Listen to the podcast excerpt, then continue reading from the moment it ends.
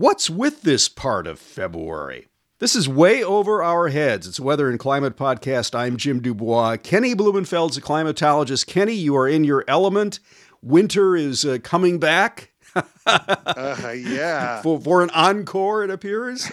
yeah, or yes, or for maybe who knows, maybe a Minnesota goodbye. Um, are you? Yeah, you know, I know we talk about this. Are are you finding it, Jim? I know that you've been struggling. Can you embrace this one, or are you giving it the finger? Kenny, I'm not giving it the finger. I'm kind of giving it open arms. I have to tell oh. you, Kenny, this is the winter where I finally have come to terms with winter. I mean, it's been, hmm. and correct me if I'm wrong, but we have had below normal temperatures for a, a fairly good portion of both uh, January and as far as we've gotten into February so far. So it's been a chillier winter, maybe not quite as much snow during the past few weeks as normal, but we got some coming now. Uh, so yeah, Kenny, I'm embracing it. Yesterday, of course, a beautiful day, low 40s. Uh, not a lot of wind, a great day to be outside. But you know what? As far as I uh, can see, bring the snow. Bring it on. Yeah, I'm ready. Sure. it's it's a good thing you mentioned that because it has been a cold period. But you know, we we focus on Minnesota on this podcast. We're got a Minnesota. I mean, you know, there's going to be Wisconsin because we're so close. That's so close to the Twin Cities. But a lot of listeners might not know. You go to Sioux Falls or Yankton, or Chamberlain, South Dakota, and it is a whole other ball game. They have not been cold this winter. They have been mild to, you know, normal to mild. And you get far enough west and south of here into parts of north central and western Nebraska and southwestern South Dakota, and it has been a downright warm winter time. So, uh, you know, what a difference a, a political border can make. that should be a topic for a future podcast here, Kenny, because I mean, that's in pretty close proximity to where we live and yet a vastly different kind of winter for them. We'll have to oh, talk yeah, about why absolutely. that is sometime. Yeah. Well, Kenny, we've got a storm bearing down. Uh, it's a two parter, a two act play. Uh, part of it's already in progress, starting in the Dakotas, moving now slowly to the southeast, or at least I think it's relatively slowly. And um, the main event for at least the Twin Cities metro and parts of southern Minnesota not coming until tomorrow, Tuesday, correct? Yeah. So good summary there, Jim. So we're recording this on what is Monday, President's Day, the 21st of February. And yeah, you know, the Weather Service has done a really good job with this, but it's tough to message this kind of thing when you have you know, a winter storm ongoing, hitting pretty hard already in parts of central Minnesota. And then, uh, you know, where the population center is down in the Twin Cities, and, and people are kind of, kind of thinking, well, what's the big fuss? But uh, fortunately, the Weather Service has been doing a pretty good job of messaging on this that most of Monday, the Twin Cities is going to sit out, but it will hit hard in central Minnesota between oh, you know, St. Cloud and Little Falls and Brainerd up towards even Duluth and parts of the Arrowhead, uh, especially the southern Arrowhead, and then Pine City, Hinckley, uh, over towards even Fergus Falls. That kind of swath of central Minnesota is going. Jim is going to get railed today. Heavy snow, and then uh, there will be a little bit of a lull, and then you get the second wave of energy that comes out on Tuesday morning, probably starting in the late overnight period in southwestern Minnesota and working eastward and northeastward across the state on Tuesday. And you're right, that's when the Twin Cities will get into it. Now, this is all one storm, it just has two different components to it. But either one of these components in its own right would be a big one. And so you team them up.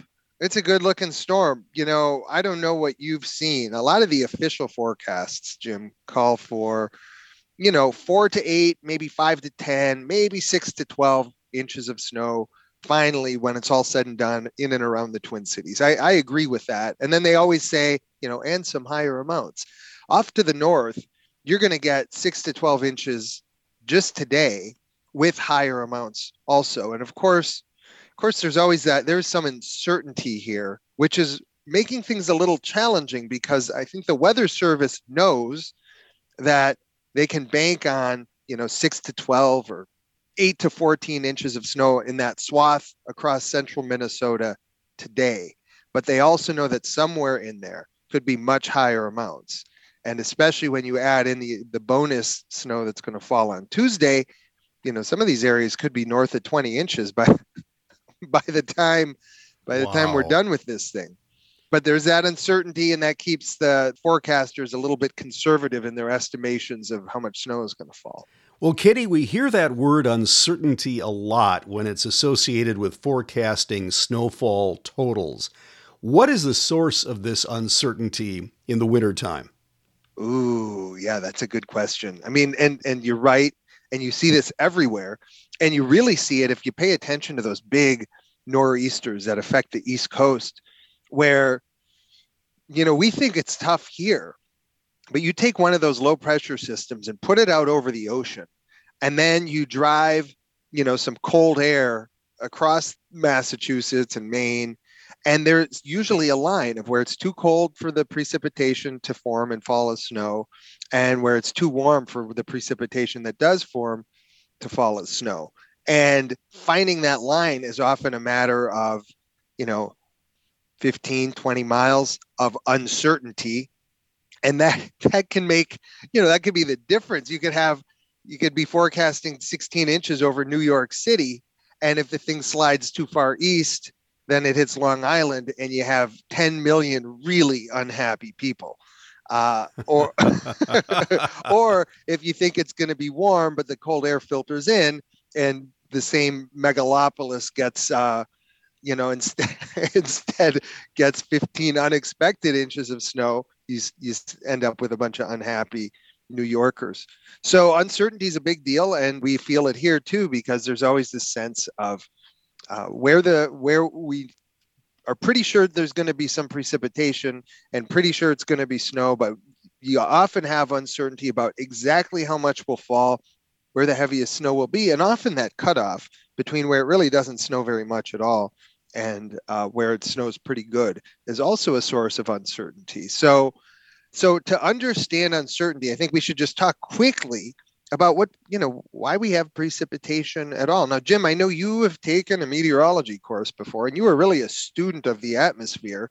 And so what what can you tell listeners? And don't don't don't feel too on the spot. Okay i'm just putting you on the spot. But what can what do you you know what are the basic ingredients that are required for precipitation well, first of all, you need moisture, a source of moisture. And we'll talk about that, I'm sure, when it comes to where we're getting the source of moisture for this particular storm system. So you need that.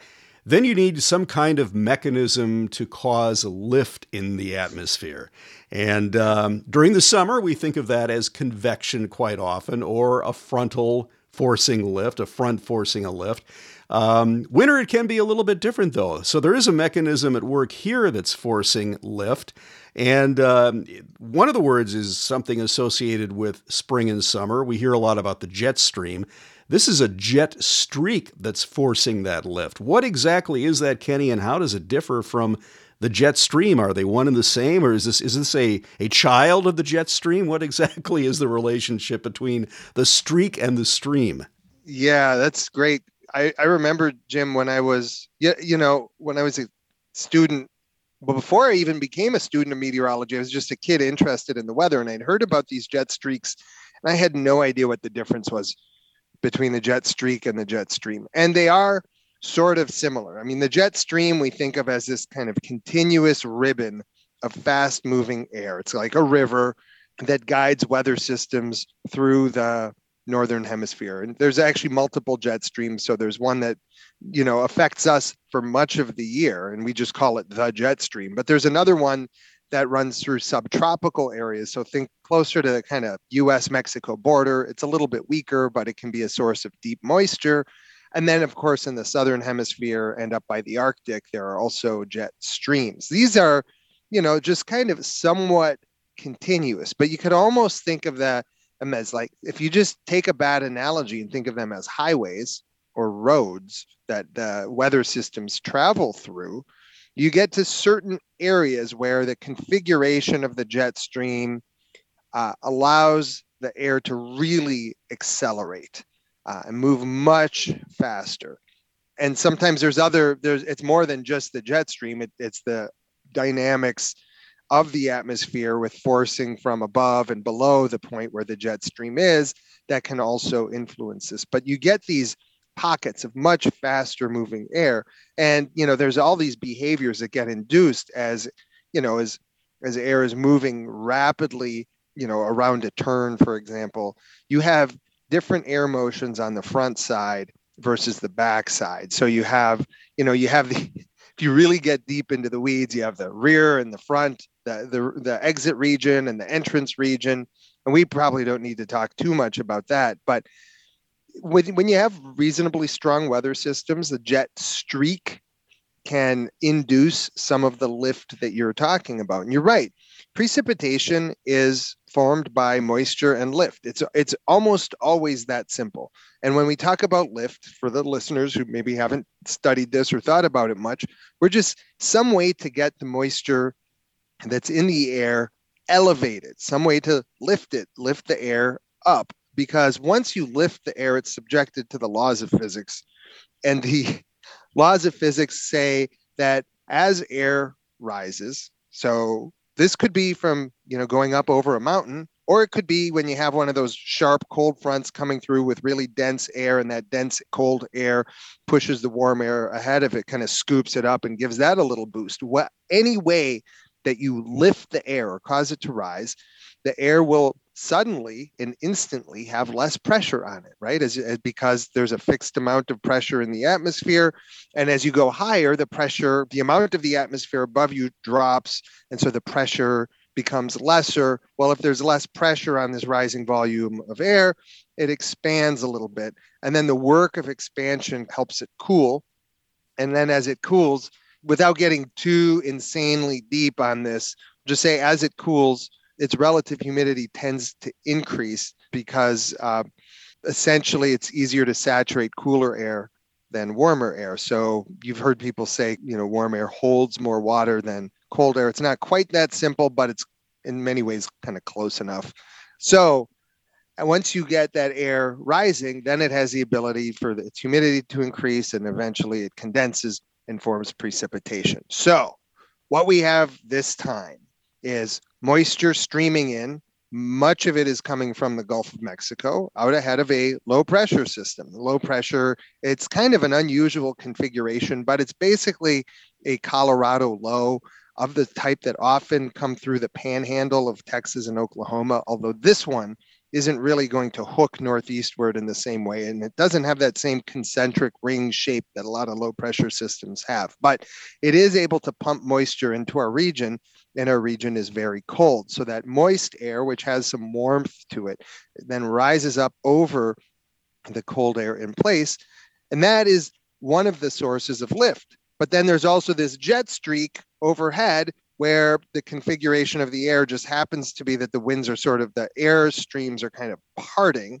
In other words, they're, they're kind of creating a vacuum, and that helps the air rise even more. So we have two sources of lift. We have the jet streak that you talked about, that's kind of encouraging the air to rise, and then you also have this influx of relatively light air. It's it's full of humidity and it's kind of warm, being pumped up from the south, but it doesn't stand a chance against that invading cold air that's in place. So the warm air and the moist air just kind of rises up and over it. And those things all together combine to produce some precipitation. So we know that there's going to be, you know, a lot of this moisture being wrung out in an air mass that's very cold. I mean, in, in central Minnesota, temperatures are in the teens and single digits already. And so, uh, and they'll be dropping through the through the day and into the evening so it's pretty efficient snowfall mechanism. So that's we know based on the quantity of moisture that we're going to have probably a half an inch or so of precipitation falling in those areas. And you can turn that into anywhere between 6 and 12 maybe 8 and 14 inches of snow. So we kind of have this broad broad brush area where we know there's going to be you know somewhere between a half a foot and a foot of snow maybe a little bit more than that. But then there's still, you know, some areas that are going to get even more. So, Kenny, we hear that term frontogenesis quite often, and it's associated with this particular storm system. What exactly does that mean? Jim, you think we hear the term frontogenesis? I think you mean you and I. Well, that's true. you know, yeah, I don't think yeah, the average listener hears yeah. the word or Well, that's it. But it's, I'm glad you brought it up because that's actually our source of uncertainty. So I just explained to the listeners why we have precipitation, but you had actually started by asking, well, why, why do we have the uncertainty anyway? And it does come down to this thing called frontogenesis. Now, you might remember from meteorology, Jim. Meteorologists have some kind of obsession with the noun genesis. Comes up a lot. We like tornado using- genesis. It's like Yeah. kind of this we- birth fascination. Yeah, we like using it a lot as a suffix. So yes, we have tornado genesis, the formation of a tornado. Cyclogenesis, which is actually a really big one. This is kind of the processes that form cyclones. Uh, a deeper version of cyclogenesis, bombogenesis, where a cyclone becomes a bomb cyclone, which means it loses 24 uh, millibars of pressure in 24 hours. And then, of course, we have frontogenesis. Now, that's a pretty ugly portmanteau in my view. I mean, you're taking this term front, which is basically an old war reference where you kind of have battling air masses, and then you're giving it, yeah, that you're adding the suffix genesis. So it's the formation of a front. And I'd say the main difference is we think of cold fronts and warm fronts as a, a air mass boundary passes. You can kind of feel the air change character frequently. It becomes warmer or it becomes colder. And those really refer to surface interactions where big, you know, air, one air mass replaces another. And right on the boundary or near the boundary at the surface, we draw, you know, a blue line with triangles or a red line with half circles. And those are cold and warm fronts, respectively. But up in the atmosphere, especially when- when you have these kind of complex weather systems moving through, you also have fronts that form air mass boundaries that form but they're they're forming in multiple directions. They're not just forming laterally which is kind of the main way we experience them here at the surface right? Because there is no down. But in the in the as you go up you've got up and down and left and right and you got all the directions. And you can get air mass boundaries forming in many different directions. But the main thing is is they do they find that you know the the leading edge of warm relatively warm and relatively moist air and you'll have a little boundary. And then once the precipitation is generated you know precipitation if it's falling through really dry air then the precipitation will evaporate and cool that air that it's falling through. And that can form a mini front also. But uh, another thing that happens is when you condense moisture into precipitation, that part of the process where you're going from the vapor form to the liquid form, that actually releases heat. Latent you- heat. Yes, Latent it releases heat. latent heat into actual heat that you can sense, what we call sensible heat. And that further warms the air. And if the air is then further warmed, it is more prone to rising. And as it rises, it is more prone to cooling and condensing and forming more precipitation. So there's also an element of frontogenesis that sort of self reinforces. And this is the thing that's really hard. We know, for example, on a day like today, the meteorologists know you're going to wring out somewhere between a third and two thirds of an inch of precipitation, liquid equivalent precipitation, into this really cold air. And so that's going to leave you with your six to 12 inches of snow. But there's also going to be somewhere in there these frontogenetic uh, areas or regions, and they're going to be very small, but maybe they'll form little lines and streaks, and they're going to enhance the precipitation processes through that enhancement of lift, either because there's additional cooling happening that's then providing lift to the air around it, or because there's warming happening, which would allow the air that's warming to actually rise more. And so the models that are used to make forecasts, they can't get within that 20 to 50 miles of uncertainty to really nail exactly where the frontogenetic bands of enhanced precipitation are going to be. So we're left with this sort of broad brush forecast of, you know, six to 12 inches of snow, even though we know somewhere in there is going to get pounded with more than that. And we had a snowstorm in December in the Twin Cities where, you know, we got a good 10 inches of snow. Maybe it was 11 at the airport, but there was one of these bands down in parts of Scott County and uh, Dakota County and far southern Hennepin County where there was a stronger frontogenesis and it enhanced the snowfall rates so that those areas just a few miles maybe five miles from the airport ended up with 16 17 18 inches of snow. So it can really make a difference but you never know exactly where those are going to set up. And in fact at the beginning of that snowstorm in december i don't think anyone was thinking that you know uh, Inver Grove Heights was going to come out with a jackpot and have 18 inches of snow. Everyone thought it would probably be somewhere else. But so that's the uncertainty, Jim. So we should probably, since we just went into a scientific discourse, we should probably uh, remind viewers we're talking about listeners, sorry. Uh, we're talking about a heavy snowstorm on Monday and Tuesday, February 21st and 22nd, that will produce a good six to 12 inches first on Monday up in central Minnesota, north of the Twin Cities, with frontogenesis and other sources of un- uncertainty contributing to uh, streaks. Isolated areas getting even more snow, maybe closer to 15, even 18 inches. And that's just on Monday. Then we have the main low pressure area getting a little bit closer to the region, sending another wave of energy across central and southern Minnesota on Tuesday. That's going to produce another healthy swath of snow. I'd say, you know, easily four to eight inches for most folks. And that includes areas in central Minnesota that got hit today on Monday. So we're looking at storm totals in the Twin Cities anywhere between probably five and 12 inches, depending on where you are. Better chances on the north side of getting those really big snowfall amounts and also maybe on the far east side or into western Wisconsin. But you know, otherwise easy five to ten inches over most of the metro. And then north of the Twin Cities, there's going to be areas that are you know approaching you know 15 to 20 inches for storm total snowfall, and you might even see some areas exceeding 20 inches. The, the, all the models seem to think it's going to happen somewhere. We just don't know exactly where yet. Ah, yes, that uncertainty. Well, Kenny, is it just my imagination, or are we seeing more February snowstorms over the last several years?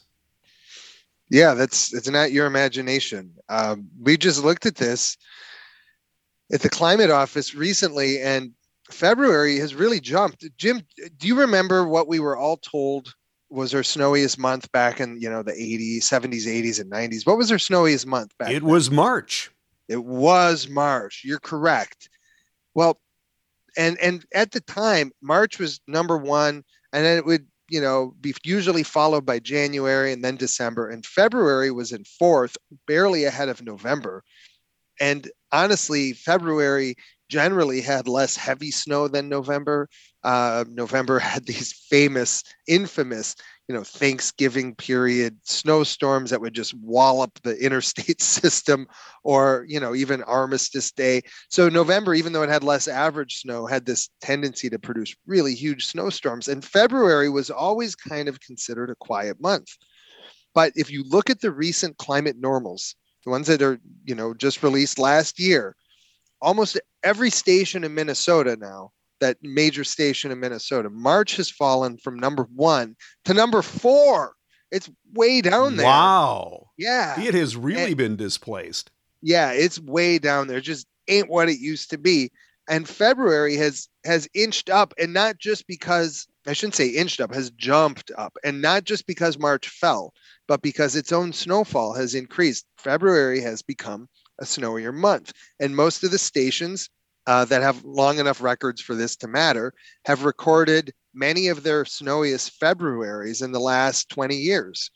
And when we look even deeper, we see that you know there's been an increasing presence of February snowstorms making it onto the you know top 20 all-time snowstorm list at, at certain stations and certainly when you look at February snowstorms, whether you're looking at one day totals or two day totals, there's kind of a dominance now of the last two decades in particular. The period since the year 2000 has really become snowier for February with more kind of big snowstorms. And some of those really pack a punch too. I mean, Uh, and one of the things that we looked at that's even more bizarre is that a lot of these snowstorms are happening between about February 16th and the 25th. We there have been in Minnesota during what had traditionally been a fairly tame time of year. Just in the last uh, decade, there have been, I think, nine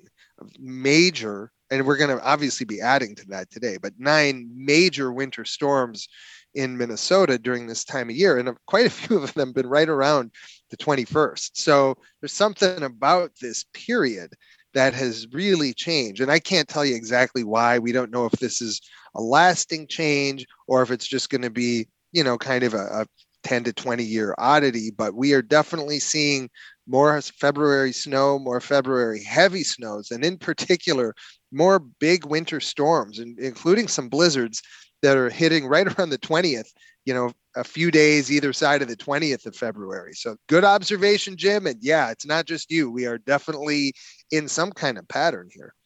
Well, stay weather aware over the next couple of days. Uh, make sure that you don't venture out if things are dangerous, if conditions worsen. It sounds like we could get some blizzard like conditions at times in various parts of the state, so you need to be weather aware there.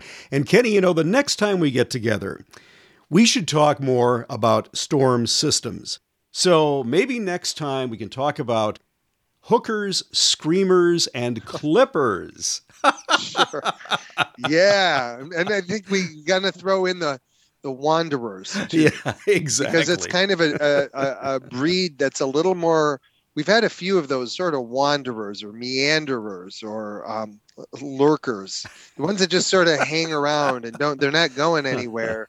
Um, those have been uh, more recently contributing to decent snowfall amounts too, and all the storms that Jim just named are responsible for you know most of the snow that we see here in Minnesota and the blizzard conditions that we get up in the Red River Valley or the open areas of western and southern Minnesota also. Well, good Kenny, idea, Jim. Happy to talk right. about all those. we'll do that next time. Well, Kenny, great chatting with you as always. Uh, stay safe, enjoy the weather, and we'll catch you next time. Yeah, you also take care, Jim. And folks, uh, probably just stay off the roads in central Minnesota unless you really have to go somewhere. There's going to be a lot of snow. This is Way Over Our Heads. It's a weather and climate podcast. I'm Jim du Bois. Kenny Blumenfeld's a climatologist. We'll catch you next time.